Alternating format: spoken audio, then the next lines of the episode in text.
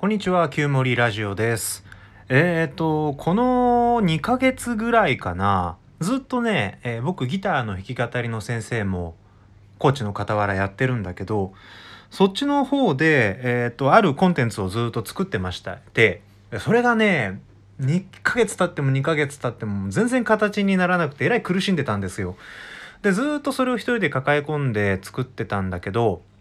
一緒にその教室をやってる、えー柴田博樹さんっていうね、えープロのレッスンプロで、まあ、ミュージシャンとしてもプロの人に「ねえねえちょっとこういうことなんだけど力貸してくれませんか?」って聞いたら「いいよ!」って2つ返事で言ってくれてで今さっき1時ぐらいから2時間1時間かあ1時間こう Zoom をつないであれこれ話をしながらこちらから質問させてもらったりそういう場合だとこういうふうに思うんですけどどう思いますって、えー、と意見を伝えさせてもらいながらそのコンテンツの設計図を作っていったんだけど2ヶ月かかって僕一人でできなかったものがもうものの1時間であれよあれよという間にできてしまって何だったのあの2ヶ月はっていうね。そんな時間を過ごしてました。あのねプロに聞くってやっぱすごいね。一応僕もフリーのミュージシャンだったから元プロですよ。で、その時にギターの弾き語りを人に教えるということもやってましたから、まあ言うたらレッスンプロ、まあどっかの、うんと、レッスンスタジオとか教室とかに名前を登録してそこで教えてたわけではないので、うん、まあレッスンプロというと違うのかもしれんけど、とりあえず個人では人にギターの弾き語りを教えるよっていうことをやってたんですけどどっちもそんなに長いことやらずに看板下ろしたんですよね。で柴田さんはもうもちろん看板下ろさずにずっとやってきていてもうレッスンプロも56年やってるって言ってたかな。であっちの教室でもこっちの教室でも先生やってて生徒さんも順調に増えてるっつっててね。でまああのいろいろぶっちゃけるとですねその過去の柴田さんを知ってるわけですよ僕は。だから過去の柴田さんのまま僕の中でアップデートされてない部分がいくらかあったみたい。で今日、まあ、もそれそれでもねその一緒にもう5月から今の弾き語り教室始めてるからあ56789 5ヶ月目に入ったのか。で中であやっぱりすごいわと。あのー先生なんだってねこう舌を巻いたり膝を打ったり感銘を受けたりみたいなことがもうこの間何回もあったからもうリスペクトは分々あったんだけどそれでもまだねなんだろう僕にもできるみたいなこと思っちゃってたみたいね。無理でしたね。あの 僕が2ヶ月かかってで作れなかったものを柴田さんと話しながらだと1時間でできちゃいました。いやすごい。マジですごい。プロってすごい。っていうことがねいろんなことにある気がしていますあのこれはえっ、と僕自分がアスペルガーっぽいっていうのが分かってからずっとその自分のことが本に書いてあるってびっくりしたのでねえっ、とアスペルガーとか発達障害に関する勉強をじわじわ続けてきてるんですよ。でその中にね発達障害持ってる人の上等句っていうのがあって頑張ればできるっていうのがあるんですって。で僕の人生大体頑張ればできることしかやってないとか今引き受けてるものも大体頑張ればできるものばっかりだってなんかもう笑えちゃって頑張ればできるものって逆に言うと頑張らないとできないことなんですよだからコンディションが下がっているとか他のことが例えばたくさんのタスクが押し寄せてきた時にもう自分の中に頑張れるエネルギーがない時には頑張れないからできないんですよ。で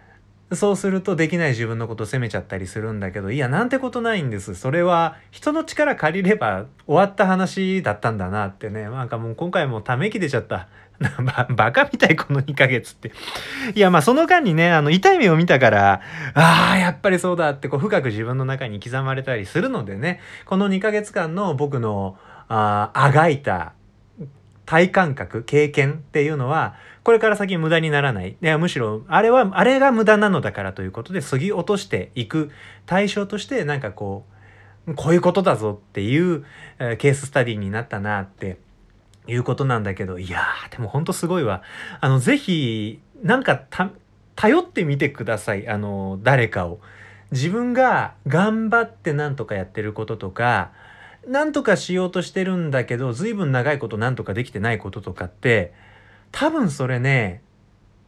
できないことなんだと思う。苦手とかできないとか。で頑張ってできることが頑張れる環境ならいいよ。でこの2ヶ月間ただ僕はそれをただ作って壊し続けてたわけじゃないからね。その間にもその家族の中での例えばワンコが急に目が見えなくなる病気になっちゃったとかえー、っと会社の方からでもうちの会社基本的にマーケティングの会社なんでそちらの方から、えー、っとマーケティング系の仕事をやっていたとか。でそれだけじゃないわけ。で残った時間空いた時間とかでえーと、そのコンテンツ作りをするんだけどそこにある時間だけでは頑張りきれなかったり他のところでエネルギー使い切っちゃっても時間はあるんだけど頑張れるだけのエネルギーが残ってない的なことになったわけですよ。でもうあの日々の中でも柴田さんに一言相談してたらいやいやもう設計図コンテンツの設計図さっき1時間でできたんだからその時だって1時間ってボンとできていて柴田さんすげえっつって僕の中で柴田さんリスペクトがさらに上がってで次のステップにもっと早く進めてたわけじゃない？そういうことねいっぱいあると思います。特にその頑張ればできると思っている人。頑張らないといけないと思っている人。頑張った成果を評価されてきた人。頑張らないと価値はないと思っている人。いやー、頑張んないでいいよ。もうマジで人頼って。お金払うのが必要なんだったら、自分が払える範囲の中で払えばいいじゃん。ね。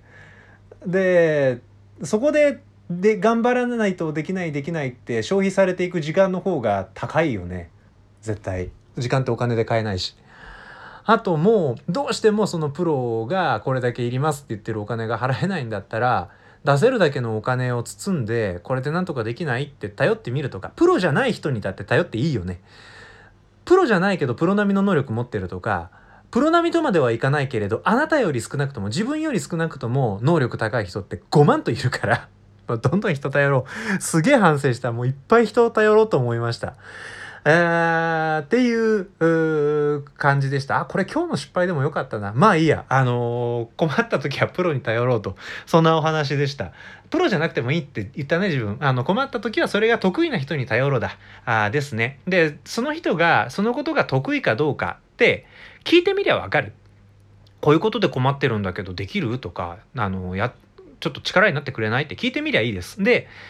これね、あの、僕の中にはある感覚なんだけど、自分がそれに対してすごい苦手意識を持っていたり、嫌だなっていう気分を持っていたりするから、みんなそうだと思ってる。これ勘違いなんだよね。世の中にはエクセルシートを見るとワクワクが止まらなくなる変な人も多いらしいです。僕もエクセルって口にするだけで嫌なんだけどさ、あスケジュール管理とかね、なんとかできるように、頑張ってできるようになったけど、あの、やっぱりまだまだ苦手だし漏れるし、頑張ってやってるから、自分のコンディション落ちると漏れるしねだからなんかそういうのはねできる人に頼るのが一番いいしあのみんな頼ってもらえると喜んでくれるんだよね実は